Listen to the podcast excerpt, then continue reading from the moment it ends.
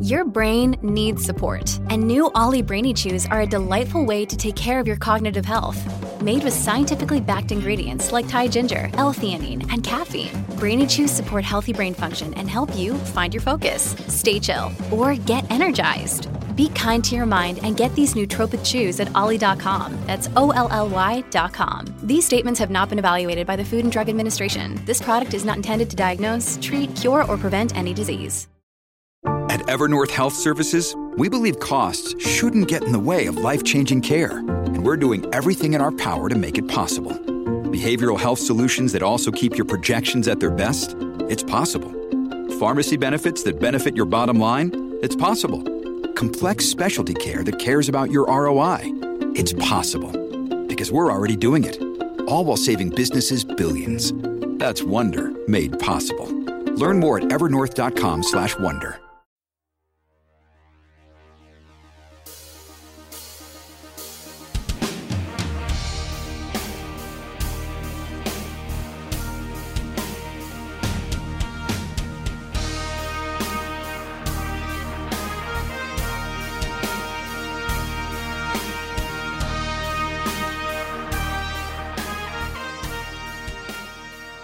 Greetings, dear listeners. This is another exciting edition of the Remnant podcast. We're going to do something a little different today. I swear this is not simply an excuse for me to uh, name drop uh, my book and guilt you people into buying it. yes, it is. But I, it's not solely that. um, so um, I have um, I've done something weird here. I have brought in. So let me put it this way: I get asked all the time about the book business, what it's like to write a book, how do you get a book, do you need an agent, is the publishing industry doomed, all of these sorts of things. And I, in a weird way, I've had it most of my life because I grew up with my mom being a literary agent, and I worked for her for a little while. And um, but the industry has changed so much that I usually don't have good answers. So I usually f- either uh, make stuff up or give them best guesses, or if it's something that I'm also curious about too, I ask uh, this guy Jay Mandel, who is uh, my agent and the agent of other people in the conservative pantheon, but not just the conservative pantheon. Yeah, all, Okay. all many parts of the pantheon. Yes, you, all pantheons. Yeah, it's a, all it's a- It's a pantheons, that's right. pantheon. Yeah, and so Jay Mandel, you are you're. Do you have a specific title at William Morris I- Endeavor? Or Uh, sort of, but you can call me a partner. Okay. that's helpful. so you're a partner, and you've been a literary agent for how long? So long. I've been in the business since uh, 1994. I essentially came straight out of school. I worked in a little teeny office. Not sure how big your mom's business was, but it was Smaller than yours. it was five people Yeah, yeah. so it was it was pretty typical of the book publishing industry lots of boutique literary agencies doing representation and that was called the virginia barber agency and i worked for and still work with a woman named jennifer rudolph walsh who was partners at the time with with the namesake virginia barber and we spent i spent seven more years in that office before our company was bought by then william morris now wme right, and WME stands for. william morris endeavor That's right. yeah and not not to cast aspersions on the vital and important work that you do, but, But- the biggest slice of the pie is all the movie star kind of stuff. Yes, no, we right? are we are a- a fun artsy sideshow, but I, I think an internally beloved one.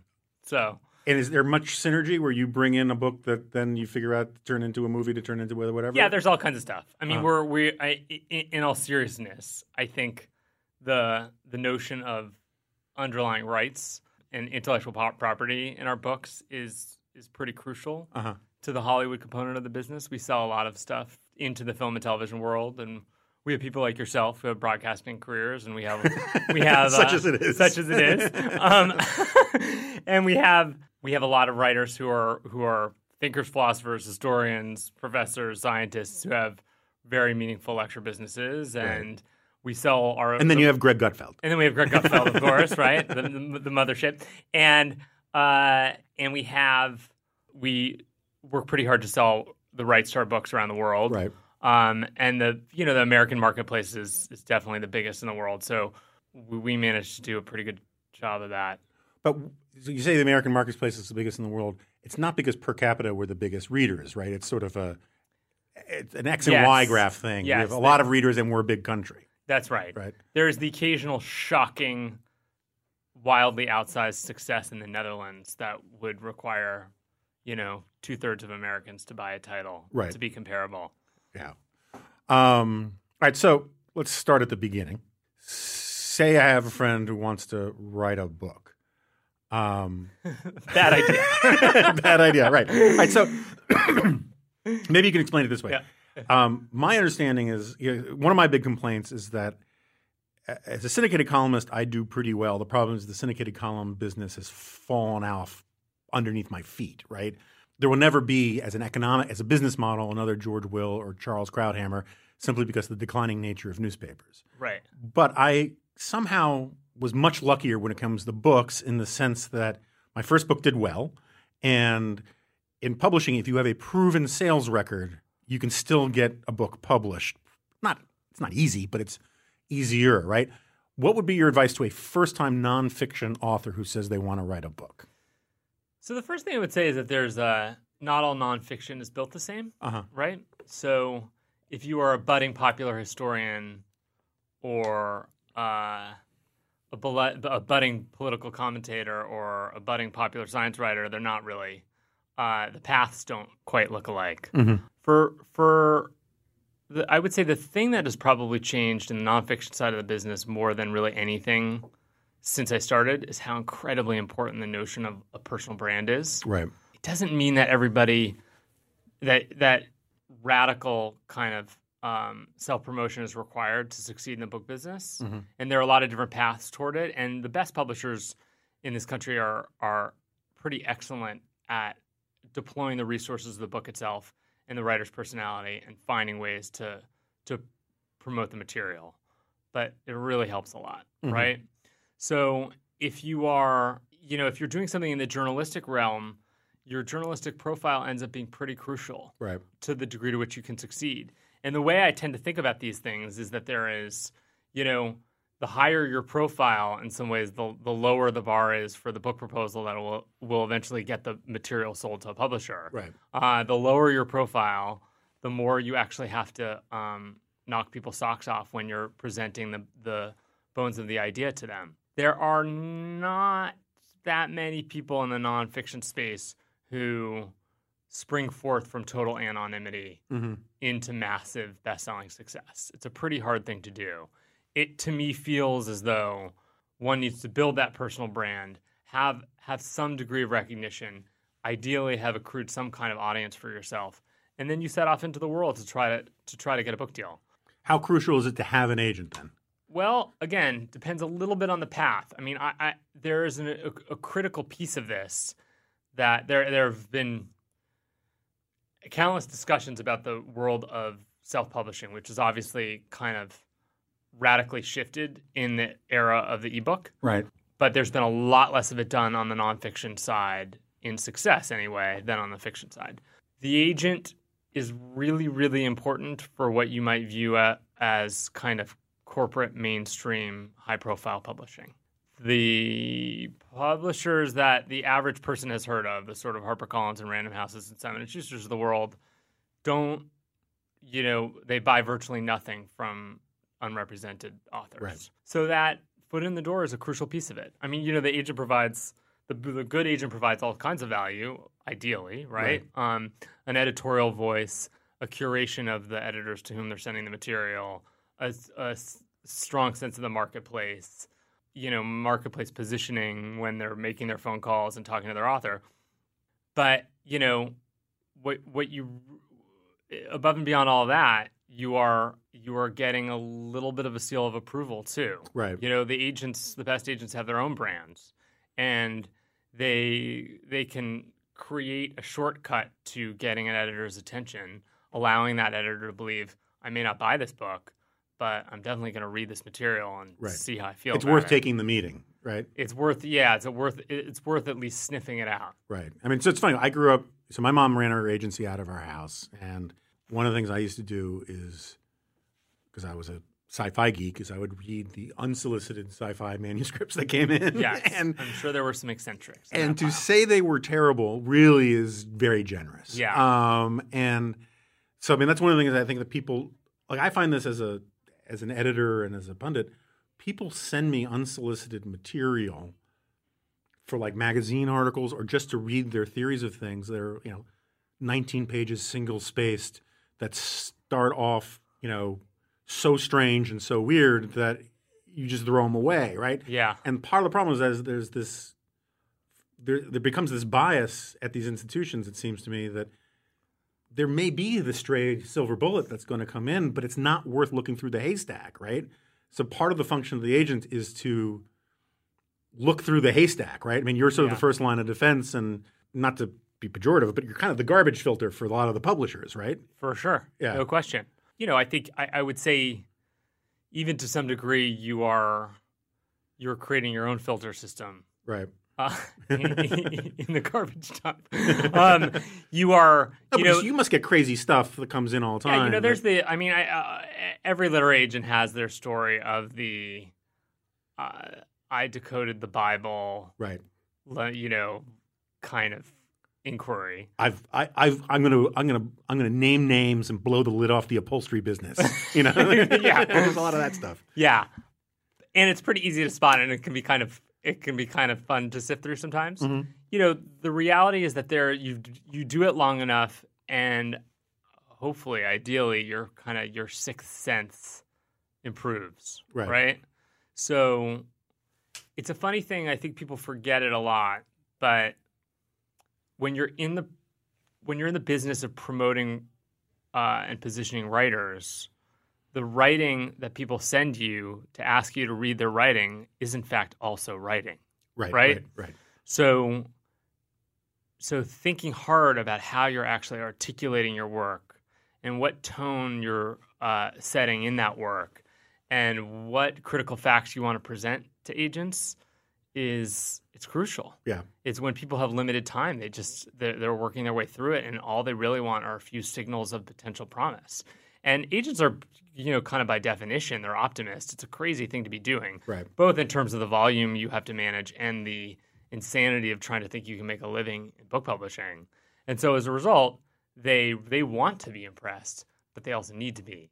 Right. So, you know, I don't need to know that your manuscript is 43,272 words, Right, right? right, right, so there are, there are like kind of the classic mistakes that happen. Boiling something down to an essence is kind of crucial. Right. The simplest thing and the easiest piece of advice I, I, I give people on, you know, agents agents tell crowds of writers this all the time. And I'm surprised at how seldom it gets utilized is just work those acknowledgement sections of pre-existing books. If you want to be a writer, you're going to have to be a reader. And if you're a reader, you're staring at a pile of books in your on your own desk, and you're you presumably like some of those books, and those books are written by people who have agents. Find out who the agents are. Right. And agents, like everybody else, have egos. And if you tell them how impressed you are with their ability to actually position somebody like Jonah Goldberg in the marketplace, they will m- maybe feel slightly warmer feelings toward you than they, than they otherwise might. Um, so just to clear things up, the world of fiction is is it is having an agent more crucial, less It- it- crucial? well, so there there are two ways to think about about it. I mean, the the fascinating thing about fiction, the thing that's always been fascinating to me, is the bolt of lightning out of nowhere proposition, which is much more realistic in fiction. right. There are The Fifty Shades of Grey. Kind yeah, Of I mean, really, you know, country lawyer John Grisham, that kind of stuff, yeah, yeah. right? Twilight. Twilight, yeah, yeah, and that allows agents to be a lot more open-minded about what might come in and Right. how to go about finding it. You know, it doesn't mean that there aren't signals being sent. It doesn't mean that there's infrastructure in place, and that infrastructure is probably a little more important the more literary the work gets. Right. Some people might call that a certain degree of snobbish coding, Mhm. but there's kind of, I, I think, meaningful and justifiable credibility enhancement that comes with literary journal publishing, um, MFA programs, fellowship work. But on the more commercial end of the spectrum, you know, sometimes people have good ideas. They read a lot. They write a really good novel, and they they become overnight successes. It does Yeah. happen. Yeah. It seems that definitely happened far more in fiction than it does in nonfiction. And I think it's probably because of the stuff you're talking about. Institutional arrangements are just different, right? Yeah, and I think you're you you have to you can think about your world, right? People, if if you're it, if you want to read political analysis, you want to read that inside a certain context. You want that person to have credibility. You'd like to have some understanding as to how they actually built their set of ideas. Right. The same thing obviously would go for for popular history. I mean, in some ways, the the one exception is the thing that functions most like fiction, which would be memoir, right? Mm-hmm. So um, that has its own literary component to it.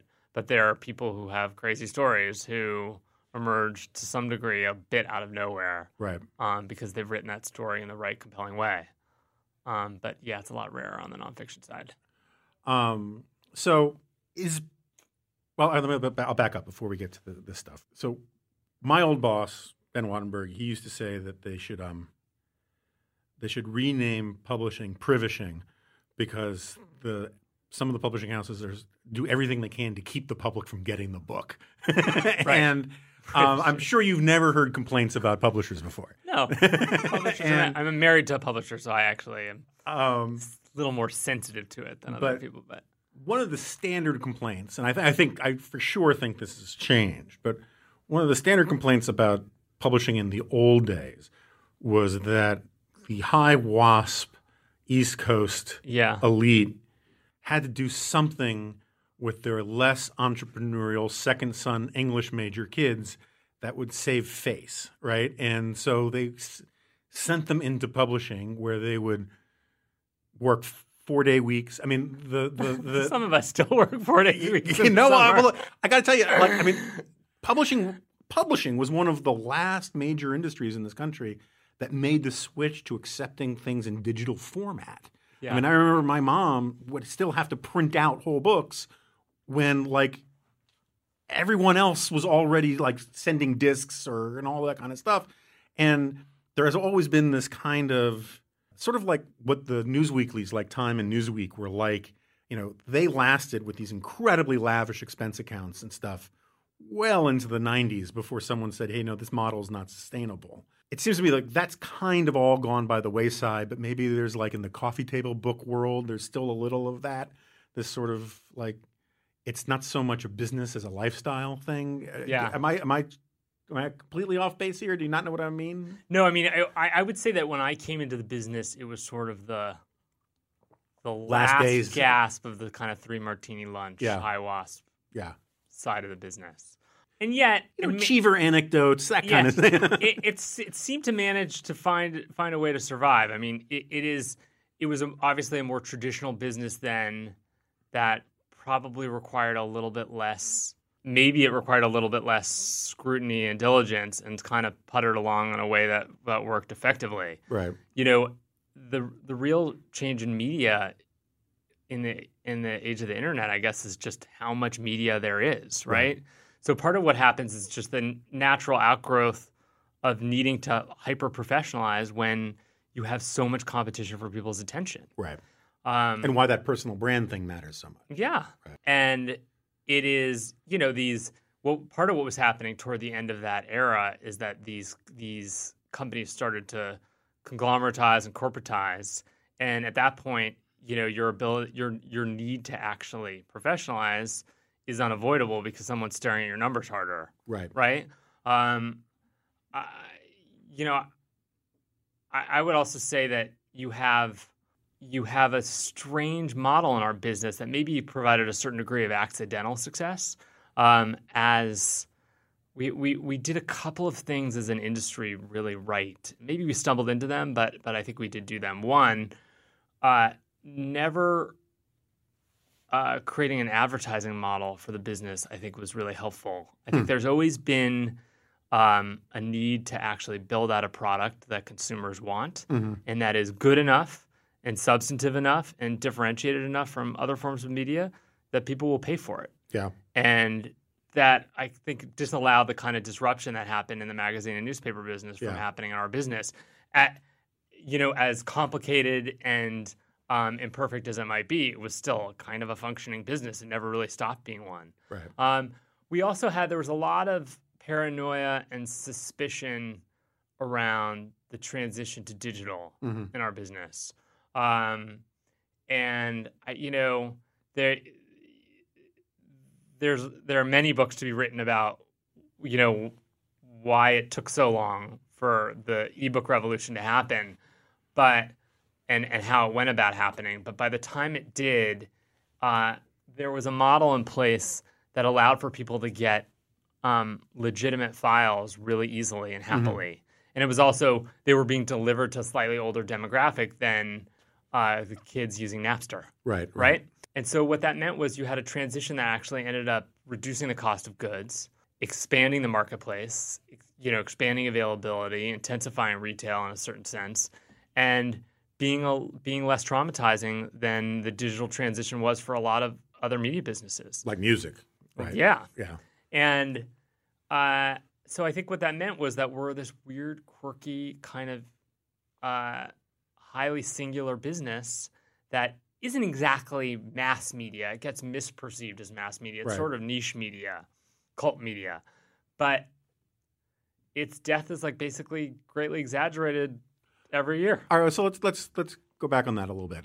I'm not going to hold you to hard numbers, but just sort of ballpark kind of thing. How many books are bought in dead tree version versus digital these days? Well, uh, my metrics are going to be imperfect. What I what, what I can tell you is that's that's interesting, maybe interesting about that for people who aren't that familiar with the business, is that the fascinating part of the development of the ebook is that it plateaued. Mm-hmm. Um, that you saw this uh, massive, irreversible spike in digitization of music, and you're seeing it. You know, you're sort of the- this the DVD the DVD business has whatever a week or two left of Right, right, right. viability, right? Yeah, yeah. And that's just never going to happen to the physical book. It, Mhm. it's the, the the you know the jury is in on that, and I think. I mean, it is interesting that the bookstore died, but the book didn't, yeah, right? Right, and I mean, and, and really, it wasn't the book wasn't the problem. The the complications of a bricks and mortar business was the problem. Right. right. But you know, the numbers are different for different genres. So, commercial fiction, oftentimes, particularly at the phenomenon level, um, girl on girl on a train, gone girl kind of book. Mhm. Um, it can sometimes get up to the 70 80% digital market share Really? Okay. but it can drop well below 50% for some titles and it tends to tends to be lower for nonfiction. Uh-huh. You know, the the ebook marketplaces has rapidly professionalized. The files are are pretty dependable. They're they're obviously a little more adaptable. Right. Um, their availability is super widespread, but not everyone wants to do it. Right. And actually, in a, in a funny way, as uh, dedicated ebook readers, like a you know black and white Kindle, as that business seems to be dying out, there's there, ironically, there's now a greater distinction between the experience people have reading on their tablets and their phones than reading on a physical book. I think that there's been I, I'm not sure I have proof for this, but I think there's been a little bit of a physical reinvigoration because you're staring at a kind of a luminescent screen and uh, a dedicated ebook reader really wasn't that way and a book So the Kindle's dying out. I did not realize that. it is shrinking Yeah. right so i think what amazon would tell you is that there is a, a deeply devoted following of people who read all their books on those readers Uh-huh. but i'm not totally sure it's growing Yeah.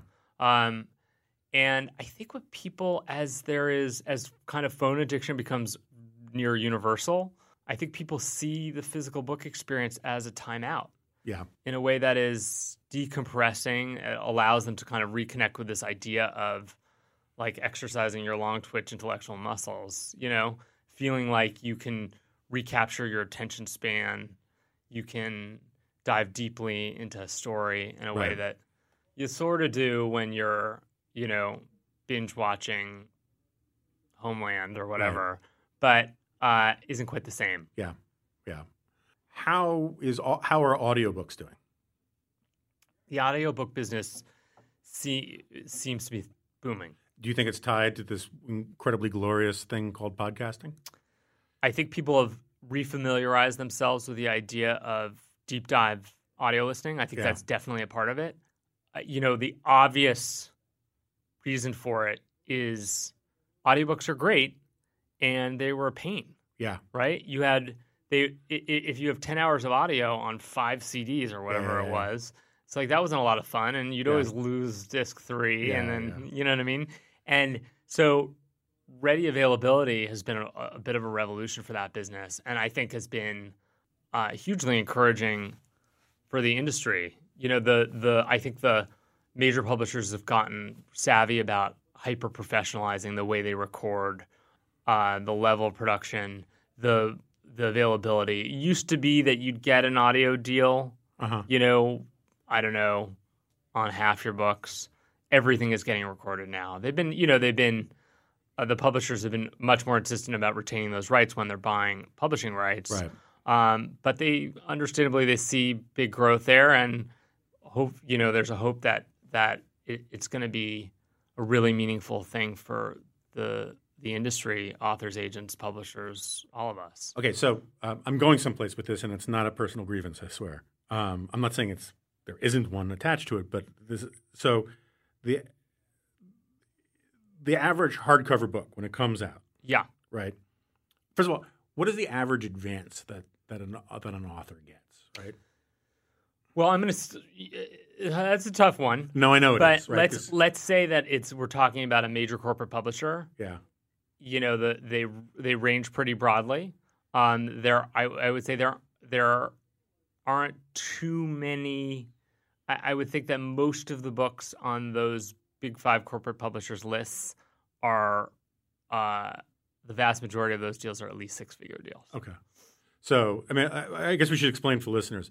An advance, in theory, is the money the publisher fronts you for a book to help you defray the costs and ha- cha- deal with the challenges of actually writing the book. That's what its, its original route was, right? You Right. take some time off. You need some money to take some time off.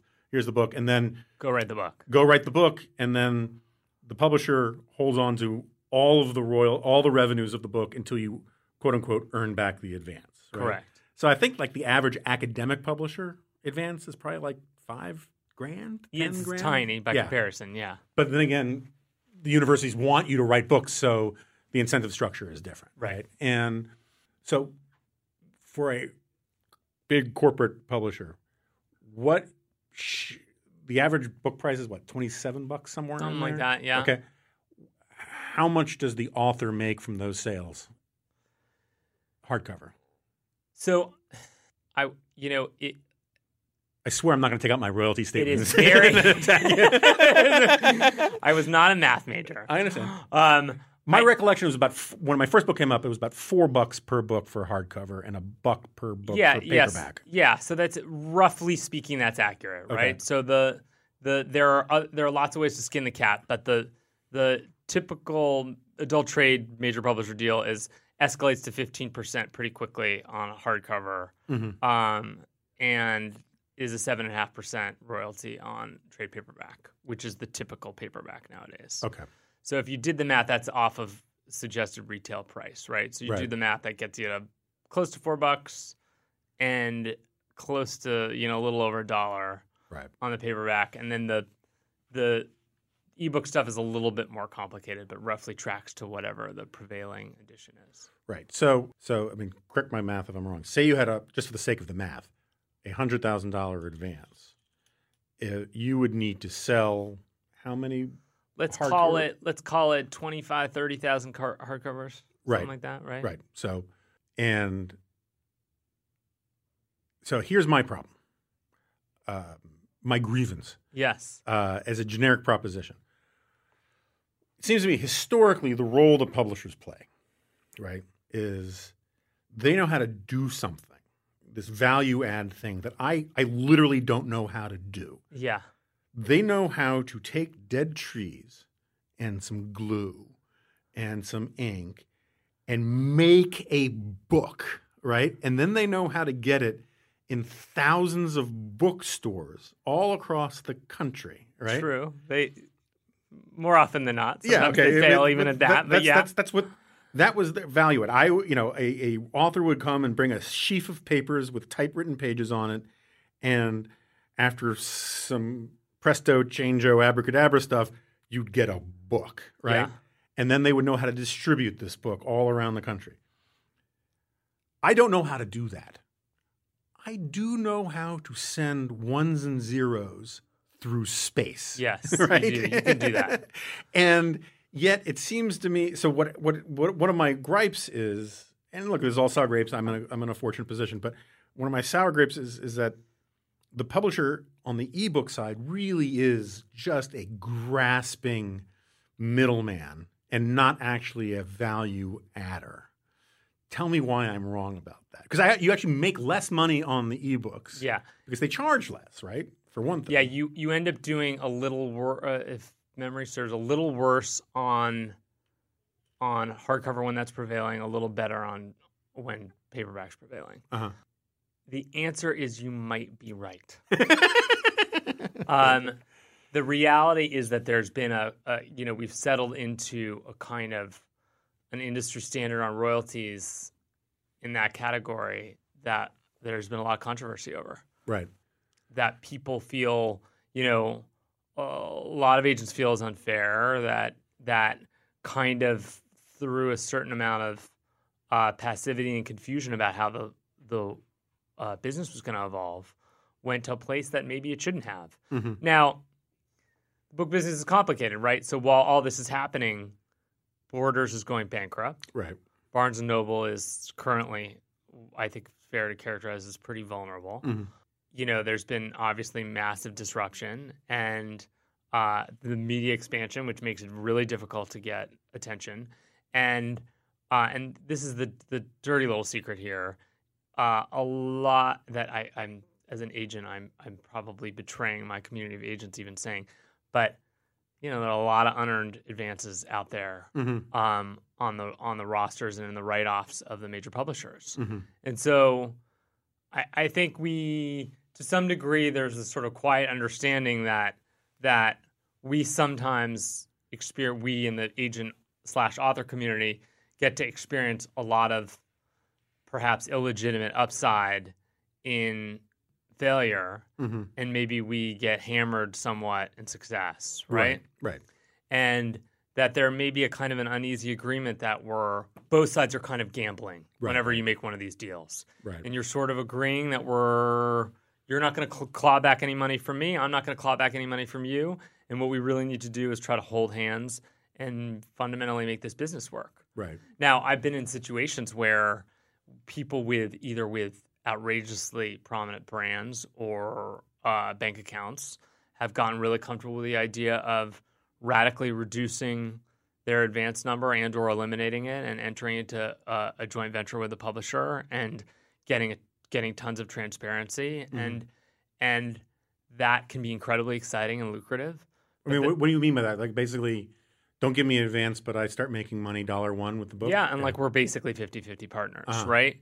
Now, the trick of that, it's just like anytime you're licensing to a publisher that's taking financial risk, you know, it can be fun and and a different kind of experience, but uh, you then get to sort of shoulder some of that risk, not necessarily on the downside, but you know, you were really comfortable flying business class right. when it was an advance against royalties, and all of a sudden it ends up on your ledger, right? Mhm. You were really, really insistent on getting that full page, four color ad, ad in the New York Times Book Review, but it looks a little different when actually you have a profit and loss statement you're managing. Mhm. So it's book publishing is hard, Yeah. you know, and so people play around with models and and think hard about about ha- in what context they'll be most comfortable, and agents and editors wrangle, and we all sort of do the best we can. Right. The you know there is a whole community. We didn't get to talk about this, but on the fiction end of things, there's there there's a, a I, I think a vocal uh, and passionate community of people who feel that self-publishing has revealed to them the deep-seated corruption of the both the agenting community and the publishers, Yeah, yeah, right? yeah. I can see it. and and I, you know i think what what the, the truth of the matter is that for some people they've actually built really intensive direct connections to their consumers and god bless Right. you know that model doesn't work for everyone it doesn't work for every genre it's it, it can sometimes work for authors sometimes but not all the time and they can have bifurcated vi- businesses i'm not in that business Right. No, I get that. know? I get it. Just my, my, my view is like so a book is this thing that comes out of the author's head, sort of like so it's like it's sort of like the difference between the soul and the body. yeah and it used to be that the publisher provided a body for the soul. Yeah. Ebooks are just like the pure soul, and yet the author gets so much less for that when it seems to me, as an economic proposition, they should get a lot more. Yeah, well, so it, it introduces a couple of interesting ideas. One is the the re, you know the relentless ongoing existence of the physical book, Right. and the trick of actually having to maintain two different separate retail channels Sure. simultaneously. That's a challenge for publishers and something you have to manage. It doesn't necessarily justify that royalty structure, but it's uh, you know Sure. this is a th- this may be a fight that happens for the next century. The other thing is just as an enterprise, I think publishers and to have have to varying degrees succeeded or failed at this, but they have had to become much savvier publicity and marketing machines than they mm-hmm. once were. Their job is different and it has to be different. And I think there was a time when they could pat themselves on the back for elegant, streamlined distribution and maybe not that much else Yeah. um, editorial and and you know kind of a, a more casual approach to the other components of, of getting a book out into the world. It just can't work that way anymore. Mhm. Back to the back to the competition, of the media landscape, their competition with each other. They just have to be a lot savvier about how to how to make noise. All right. So, uh, changing gears slightly, how um, how many people buy books to have them versus read them, and how much of that is part of the the, the going into the marketing of it? Um, I don't want to cast aspersions on some people, but I mean the famous example of this was was Stephen Hawking's Brief History of Time. Yeah, it was yeah, the, was the most purchased and yet most unread book. You know, you can make the same case about Closing of the American Mind right. uh, you know, I I read half of that book pretty closely. I really did. There's an old debate. It's sort of like in the movie Stripes. I've written about this before. There's an argument about when Stripes stop being funny. Is it when they're like in Italy and they're arguing about the top bunk, or is it whatever? There's a point where the where Allan Bloom starts talking about the Nietzscheification of the left, and you're like, all right, I'm done. Right. You know, Right, um, right. But a lot of there are a lot of books that people feel like they have to have that they don't end up buying. Yeah. It exists. It clearly exists. Yeah, but you don't have know? a sense of like a rule of thumb about it or anything like that. It's a funny thing because I think there is a way, in, in particular, I think in Amazon's um, uh, subscription service, there, there, and maybe actually even in the, your con- their conventional retail business, Uh-huh. They actually know. yeah, I'm not sure they would tell us, but Right. that would probably give us a pretty clear sense of things. You know, I think of, I think there is a certain amount of like what I think of in my head as like souveniring, um, but it's a little bit unavoidable. I mean, I think actually the the and there are certain books on Capital, I guess, is kind of uh huh. Like yeah, the Piketty book. There's Yeah. no- I reviewed that thing. There's no way. yeah. People weren't reading that book, right? people didn't skip at least hundreds of pages. Yeah, yeah, I yeah, yeah. guarantee you. Um, so I'm not. I'll tell you a story, and I, I hope this is not too out of school, but uh, uh, I once, you know, I used to be friends with Andrew Sullivan. We were on set together. He had a book coming out. Uh, the book was actually a source of a falling out that we had because he Uh-huh. didn't like my review of it. But he told me this horrifying story where, because of a, a printing error, the second half of chapter seven was transposed with the f- second half of chapter six, or vice versa. And the reason no one caught it was that the actual sentence sentence that linked the two pages just happened to work, right? Totally by coincidence. Oh my God, that's and amazing. so he was he was And horrifying. horrified, Yeah. livid. I don't blame him in the slightest. And he said that he had this, you know, screaming match with his publisher, where the publisher says, "Wait, we're not going to recall it." And he says, "What are you talking about? You have to recall it." And He says, "Well, we know it, it's not in all the books." And he was like, "How many of the books?" And he says, um, "The the publisher said less than fifty percent or something like that." Right. And um, and Andrew's response totally justifiable. Well, less than fifty percent could mean forty nine percent or one percent, right? and part of the answer he got allegedly um, was that people don't people buy books to have them, don't necessarily read them all the way through. They read the introduction, they read the yeah, conclusion, yeah. you know that kind of thing. And I, I mean, I do think there's a lot of that going on out there. Frankly, I think there are a lot of reviewers who don't read the books Yeah. either. You know, Well, look, it obviously is a is an experience that takes a lot more discipline and is incredibly difficult to do given the circumstances of the people who are supposed to be doing it. People who are kind of not in school because Right.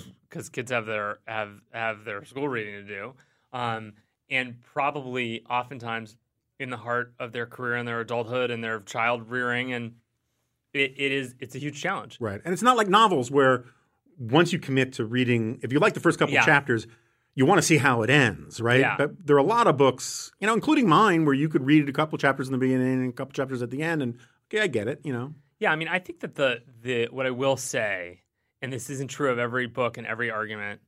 Uh, it wasn't true of Suicide of the West. Uh huh. I, I think there's been a push toward the shorter book. Sure.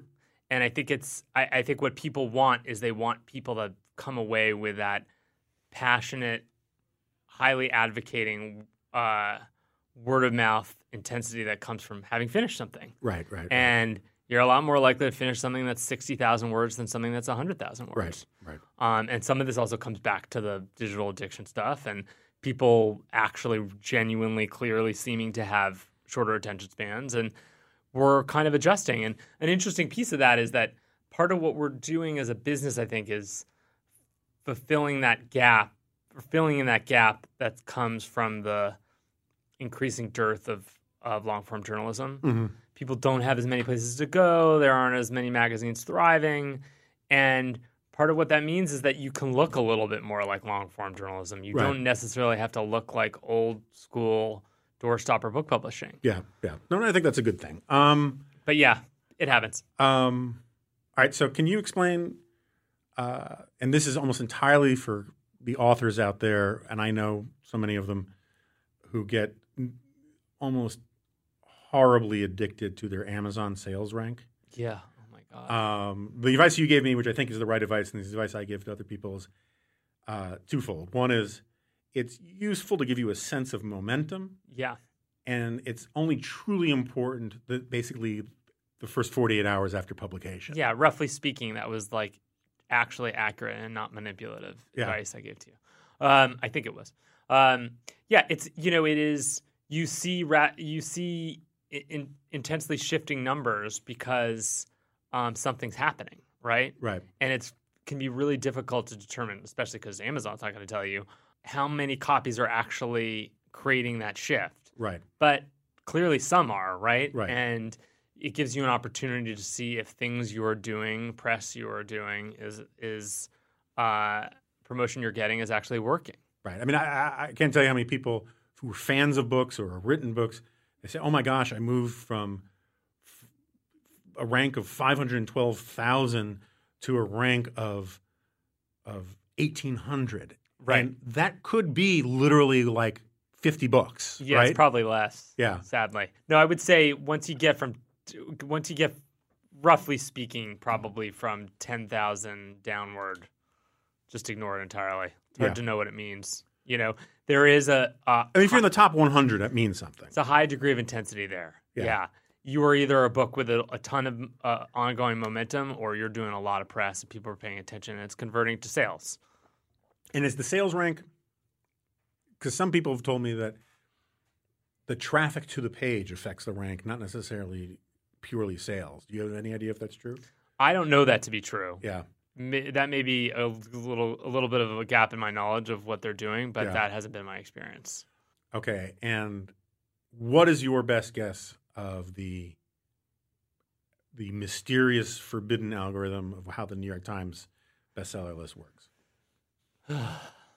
Well, First of all, we should tell listeners that one of the things is a broad proposition um, that in a given week you're going to be a number one New York Times bestseller if you sold a thousand copies, and the next biggest seller sells 850 copies for that week.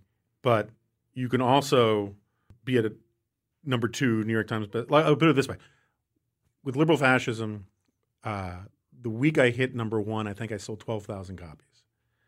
I, w- I the following week I sold 14,000 copies, but I fell to two because Valerie Bertinelli came out with her lesbian kissing diet book, rock and roll tell all book that was given away on Oprah and was a premium for Weight Watchers, and it sold like 58,000 copies that week, right? So I gained, but not nearly, you know, nothing like what she did. And so I never hit one again after that week, even though my sales improved. I didn't remember that. About Oh my Valerie gosh, I'm Bertinelli. so bitter, and I and I had such a crush on Valerie Bertinelli. Yeah, one day at a time. Amazing. yeah, yeah, no, I right? love her. Yeah, um, Yeah. And uh, God, I'm so sorry. yeah, but yeah. But my point is, is that it's all on a curve in a broad Yeah. sense of it, right? Well, look, it's a obviously it's incredible branding uh, by the by the book people over at the paper, and it it is you know many many many decades long preoccupation both the business and, and authors and the public has Right. with that list. Um, it's complicated, and in a funny way, the, the you know people have all sorts of conspiracies built into their perception of how it works. They are, they have a particular and eccentric approach, as far as we can tell. And unlike a place like Amazon, and it's hard to know how real Amazon's list is, but they are not a retailer counting up sales. They are they have decided to create a consortium of stores that report to them and they count up those sales. And what happens backstage hasn't always been clear to people, um, and that's complicated things.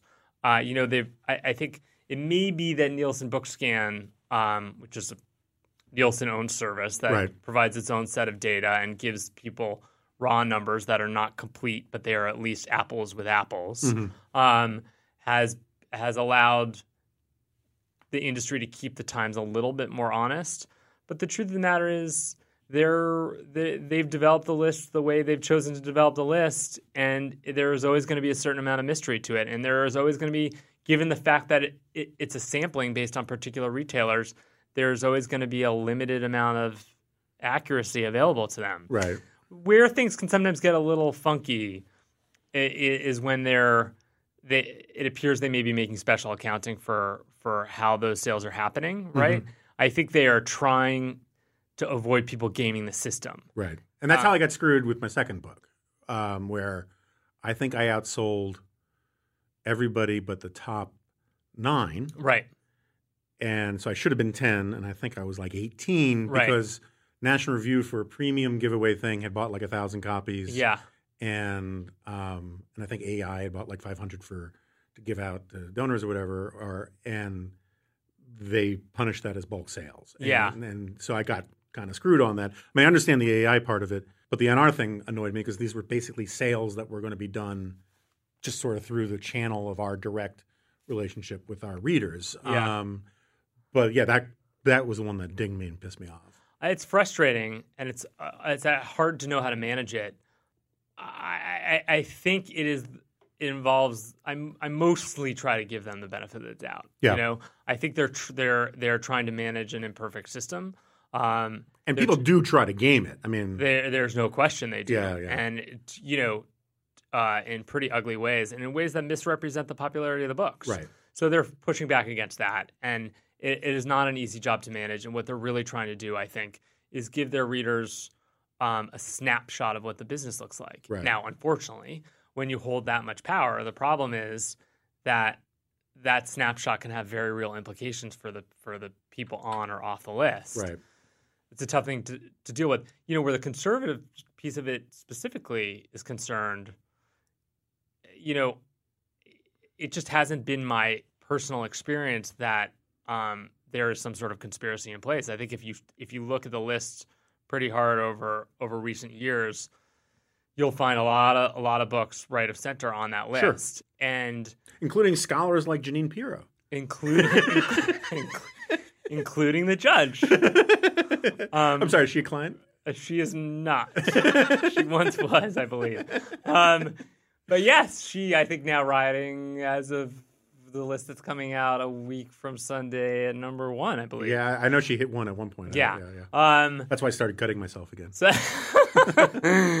um, yeah, that's a whole other conversation.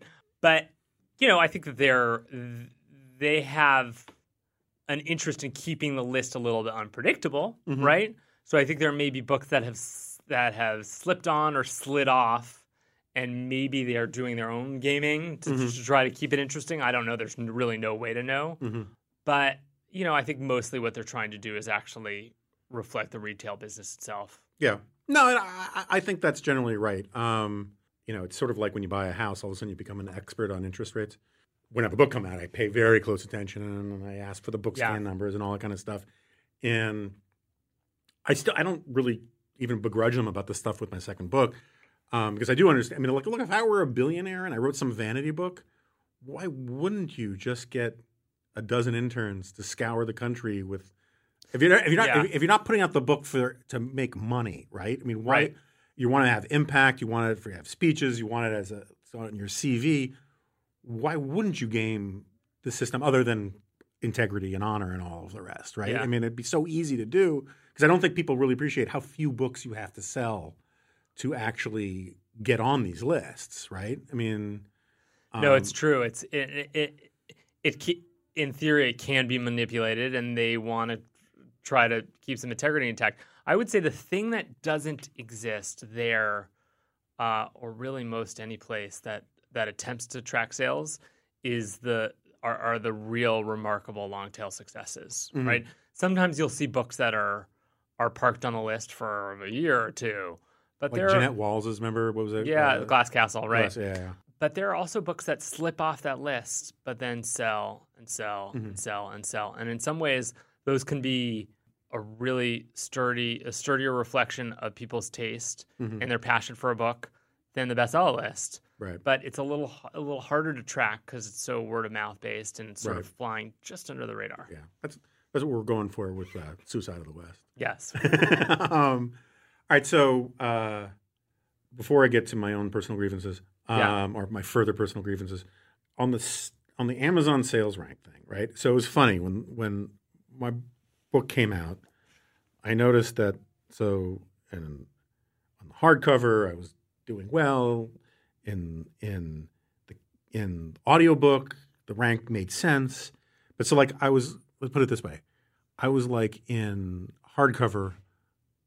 Let's say I think I got as high as six, and say I was around fifteen, right? hmm Its ranking in Kindle was like seventeen hundred, Uh huh.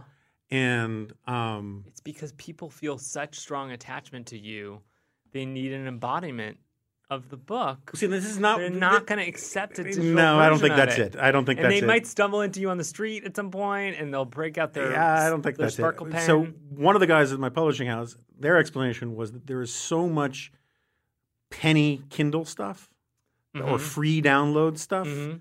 that the ranking includes that stuff, and so you know, I mean, there's a topic I've talked about quite a bit on the show, the phenomenon of things like Bigfoot erotica, right? Right. Which are just in like they're 99 cents on the Kindle and that kind of stuff because it's so cheap, just well, distorts the sales. yeah, well, there are right. two things going on. There's the there there is the kind of the what you might think of as down market um, genre fiction, right. um, and a, and a lot of self published fiction that prices itself very low to try to acquire readers, build audience.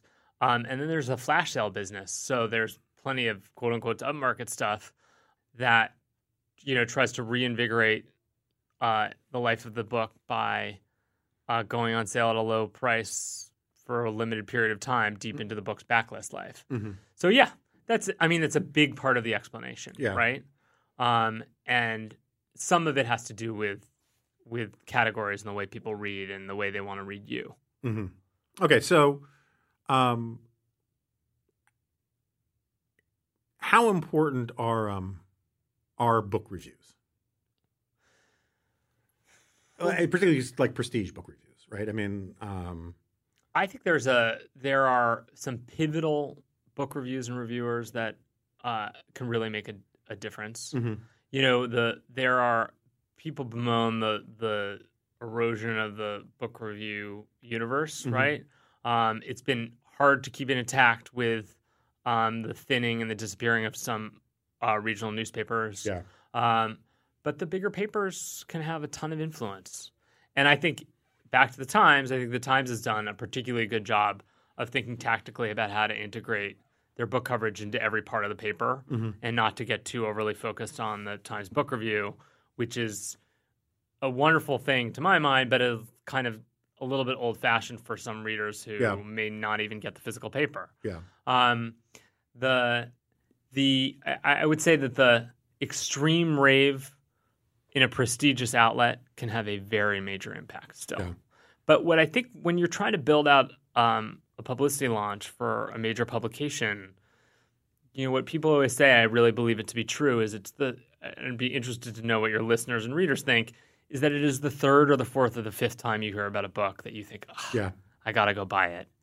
It is you've seen the excerpt in National Review, you've heard the NPR thing, you you saw the hit on Fox or MSNBC, and then you think, okay, this is it's time to buy this book, or you even kind of more forcefully register the mere fact of the book's existence. Right.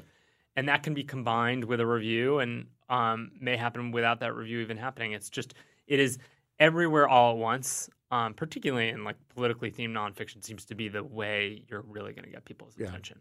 So I, and this is a grievance, fully stipulated. hmm I'm I'm used to getting negative reviews in places like the New York Times. Mhm. you know, um, of all the books that I've well, all the books I've written three books, right? So my first book, which much to the chagrin of many people, actually was much more positively reviewed in the New York Times than people seem to think it was. Mhm. Um, the guy, this guy Oshinsky, I think, from the University of Texas, basically didn't have a negative word to say about my book until he got to the New Deal, which is like, okay, so if you don't like my treatment of FDR, you, you've already conceded that there's something legitimate in the argument I made about you know Hitler, Wilson, and and Mussolini, whatever. But that's beside the point. Um, I expected to get a negative review there, and the review of my second book was pretty asinine by Joe Klein. It pissed me off because I thought it was intellectually dishonest. Uh huh. But the Times didn't review this book at all, right? And so one of the things, and we've talked about this, one of the things I'm trying to do, and I'm not trying to preen, I'm not trying to lecture or finger wag people, right? Is that I, I I'm trying to put away some of the childish things of my younger days in this business, right? And um, and actually try to model some of the behavior that I think is so lacking on the right, um, which is to actually like not go in for all of this. Their tears are delicious stuff Yeah. right? And actually try to appeal in good faith and persuade people in good faith right? And that's what a big chunk of this book is. And i'm you know and so what we hear all the time is why won't conservatives a stand up to trump? Why won't conservatives you know stand on principle? Why are they giving in to all this tribalism and all this kind of stuff?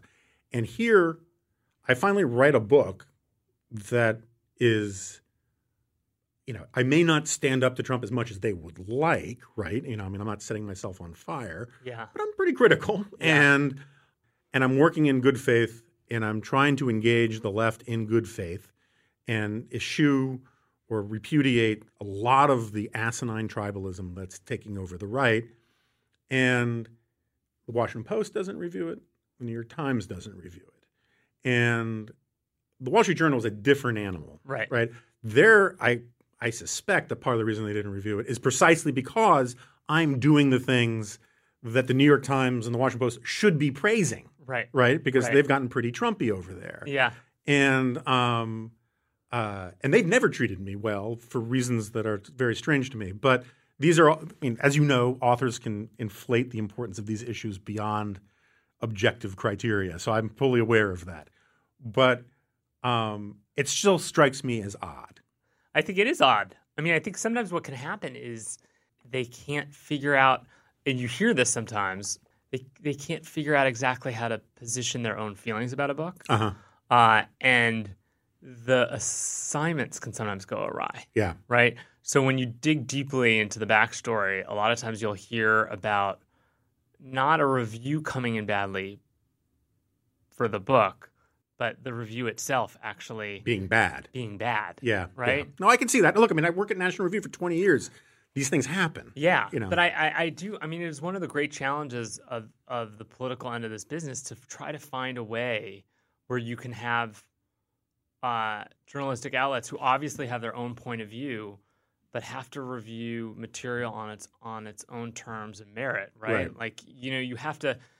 It, I find myself eternally really frustrated with the preaching to the choir aspect of the political Mhm. realm of book publishing.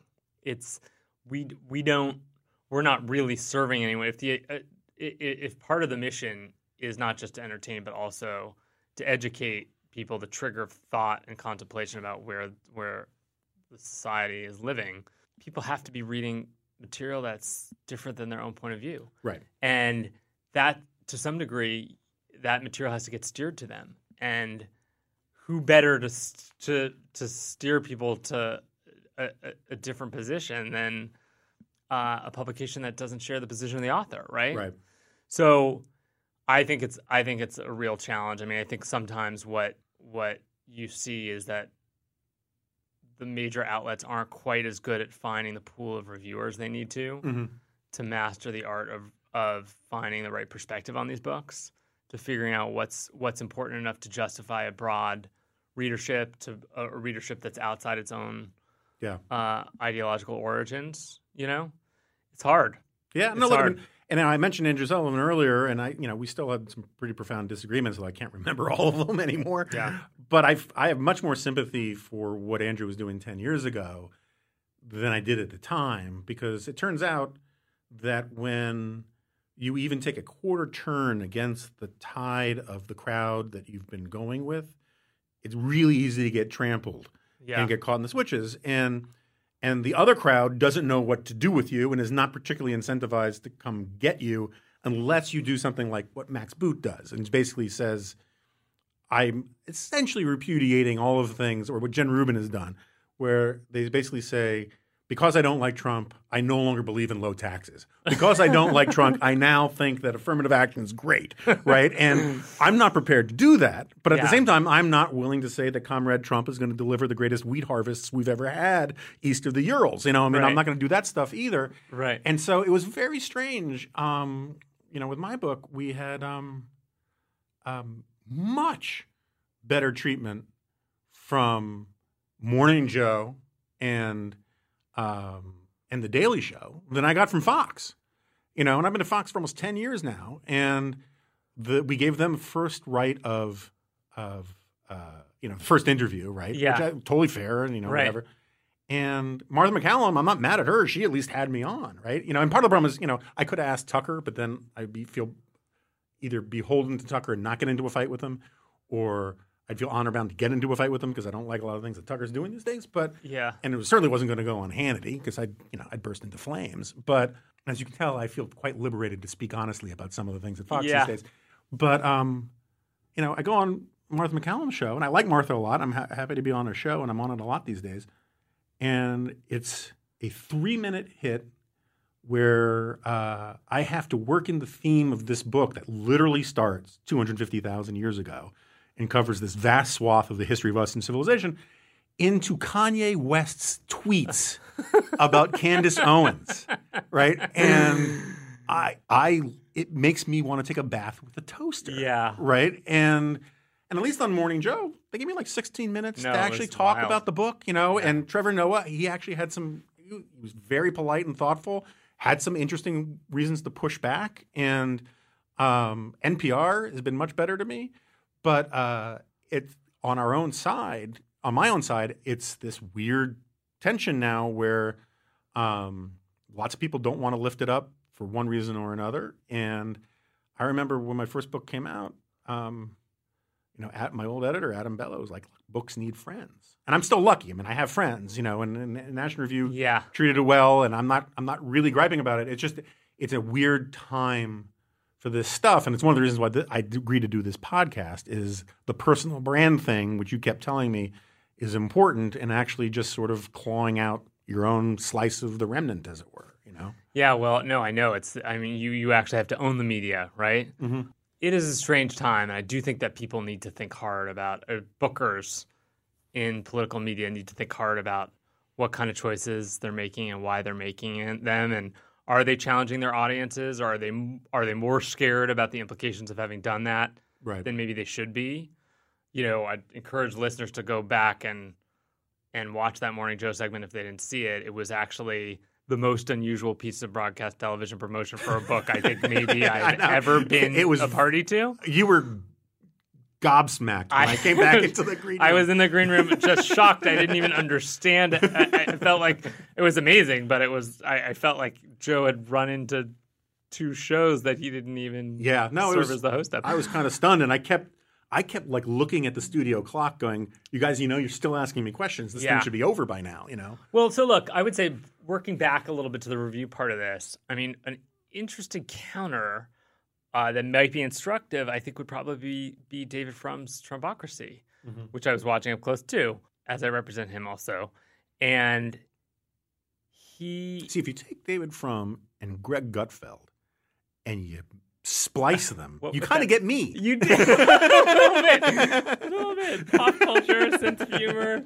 So anyway, David, you know, had such a, uh, I think, um, Trumpocracy was such an overt, relentless, Mhm. uh, I think, quite intelligent attack Mhm. uh, on the president, and I it's hard to know what's going on subconsciously at the times, but you know, I think people might say that it tracks pretty neatly to the perspective of a lot of people who are probably in the newsroom. Yeah.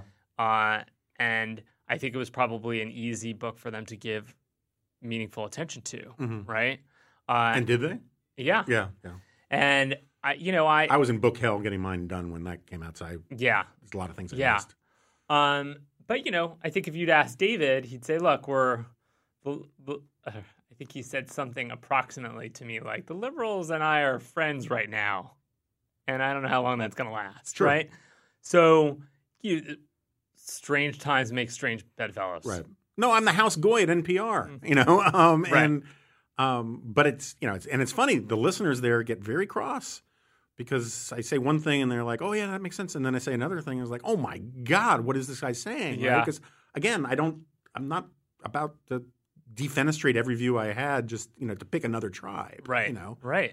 but it's a weird time. No, and I, I would hope that people kind of remember this time and think to themselves, well, if it gave people an opportunity to have uh, multifaceted voices on air, then this too shall pass. Right. But that shouldn't.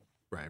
All right. So you got to go. This has gone on too long. I am sure this is going to be one of these podcasts. We do these every now and then where a small group of people will like it immensely. um, sort of like Spinal Tap. Thank The- you the- to all 12 of you. the audience will get very selective by the end of this one. Um, but uh, I right, thought so, I was so sure you were going to ask me what my favorite guilty pleasure band was after your oh legendary tweet of this morning. Yeah. Oh, so listeners, if you're hearing this later, I tweeted last night after a couple cocktails. I just asked uh, what um what what what band that you're not supposed to take seriously do you still really love? And I said I'll go first.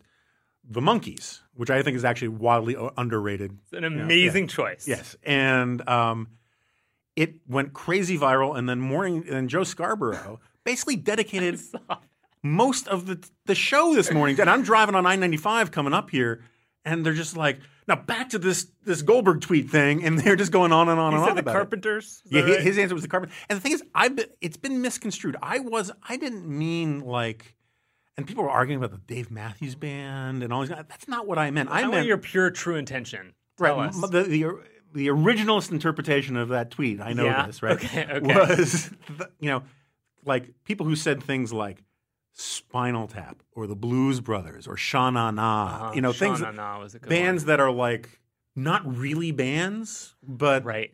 are facsimiles of them that actually Right. turned out to be pretty good. Right, right. And I, think- I think the Blues Brothers band is actually a great example of it because the studio musicians for the Blues Brothers band were literally some of the greatest music. Like a lot of them played for Fogerty, and you know when he Yeah. had his comeback, were and some of that music I thought was just really great. But like, you know, people were saying Metallica. No, that's just you know. That's an actual That's just band. The, it's a real band that, that that people say you don't like that they don't like, but you know that's not it. So what would be well, so I'm going to tell you what my band is. And Okay. You're going to tell me if it qualifies. okay? Because I think it probably doesn't. But I immediately, what immediately sprung to mind for me was Australian super band INXS. Okay. See, that that's not what I had in mind. Okay. It, it took a life of its own. This whole thing. Okay. You know, and so. Um, You don't own it anymore. I don't, right? right? In the It belongs to the ages. post-structuralist yeah. interpretation of it. All right, and so. Uh, uh, That was a lowbrow conclusion to no, a no, no, we'll- podcast. No, no, that's fine. Um, um, I, I will say I had this idea that of I was going to actually get your advice about if if I want to write fiction, what should I do?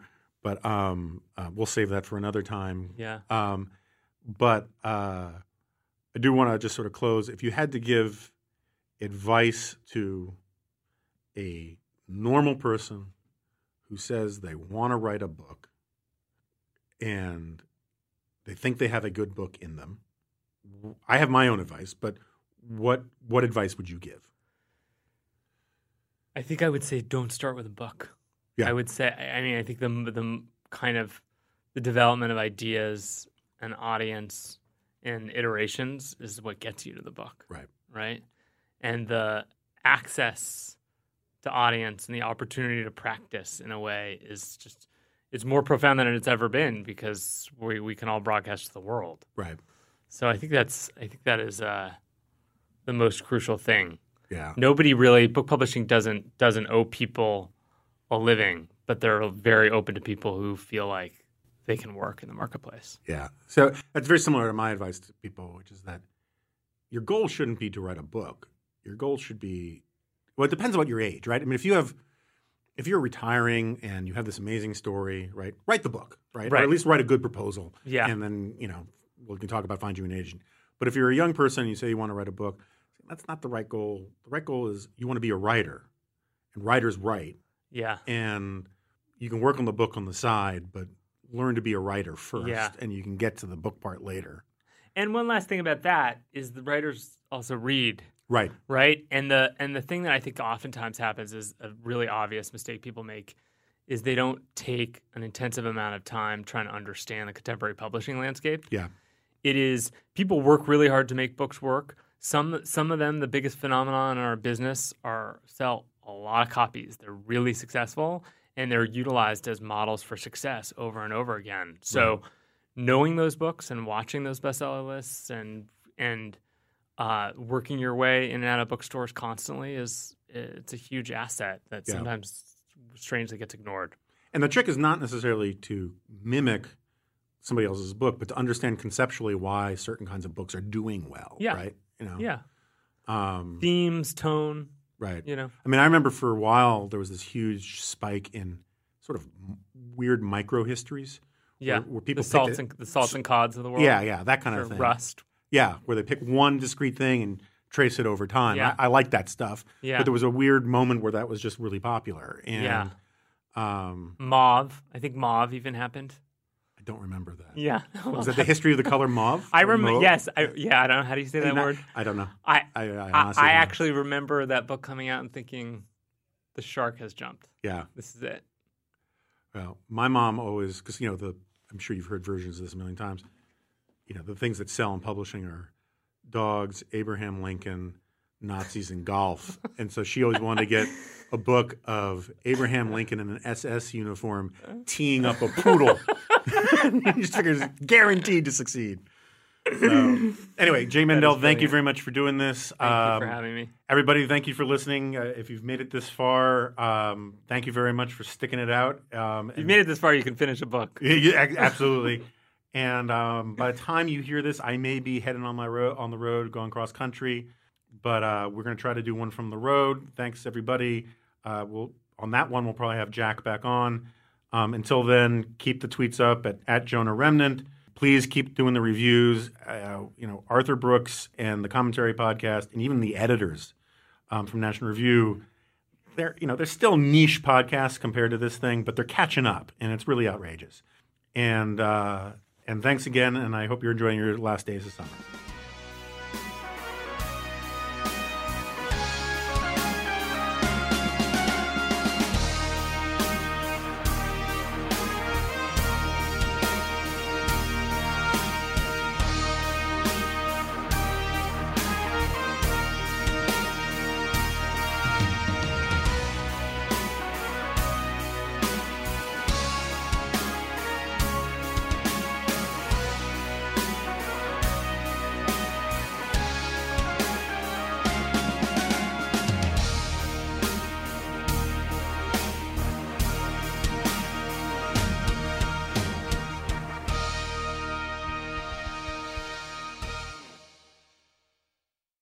Hello, it is Ryan, and we could all use an extra bright spot in our day, couldn't we? Just to make up for things like sitting in traffic, doing the dishes, counting your steps, you know, all the mundane stuff. That is why I'm such a big fan of Chumba Casino. Chumba Casino has all your favorite social casino style games that you can play for free anytime, anywhere with daily bonuses. That should brighten your day a little. Actually, a lot. So sign up now at chumbacasino.com. That's chumbacasino.com. No purchase necessary. Group. Void were prohibited by law. See terms and conditions. 18 plus.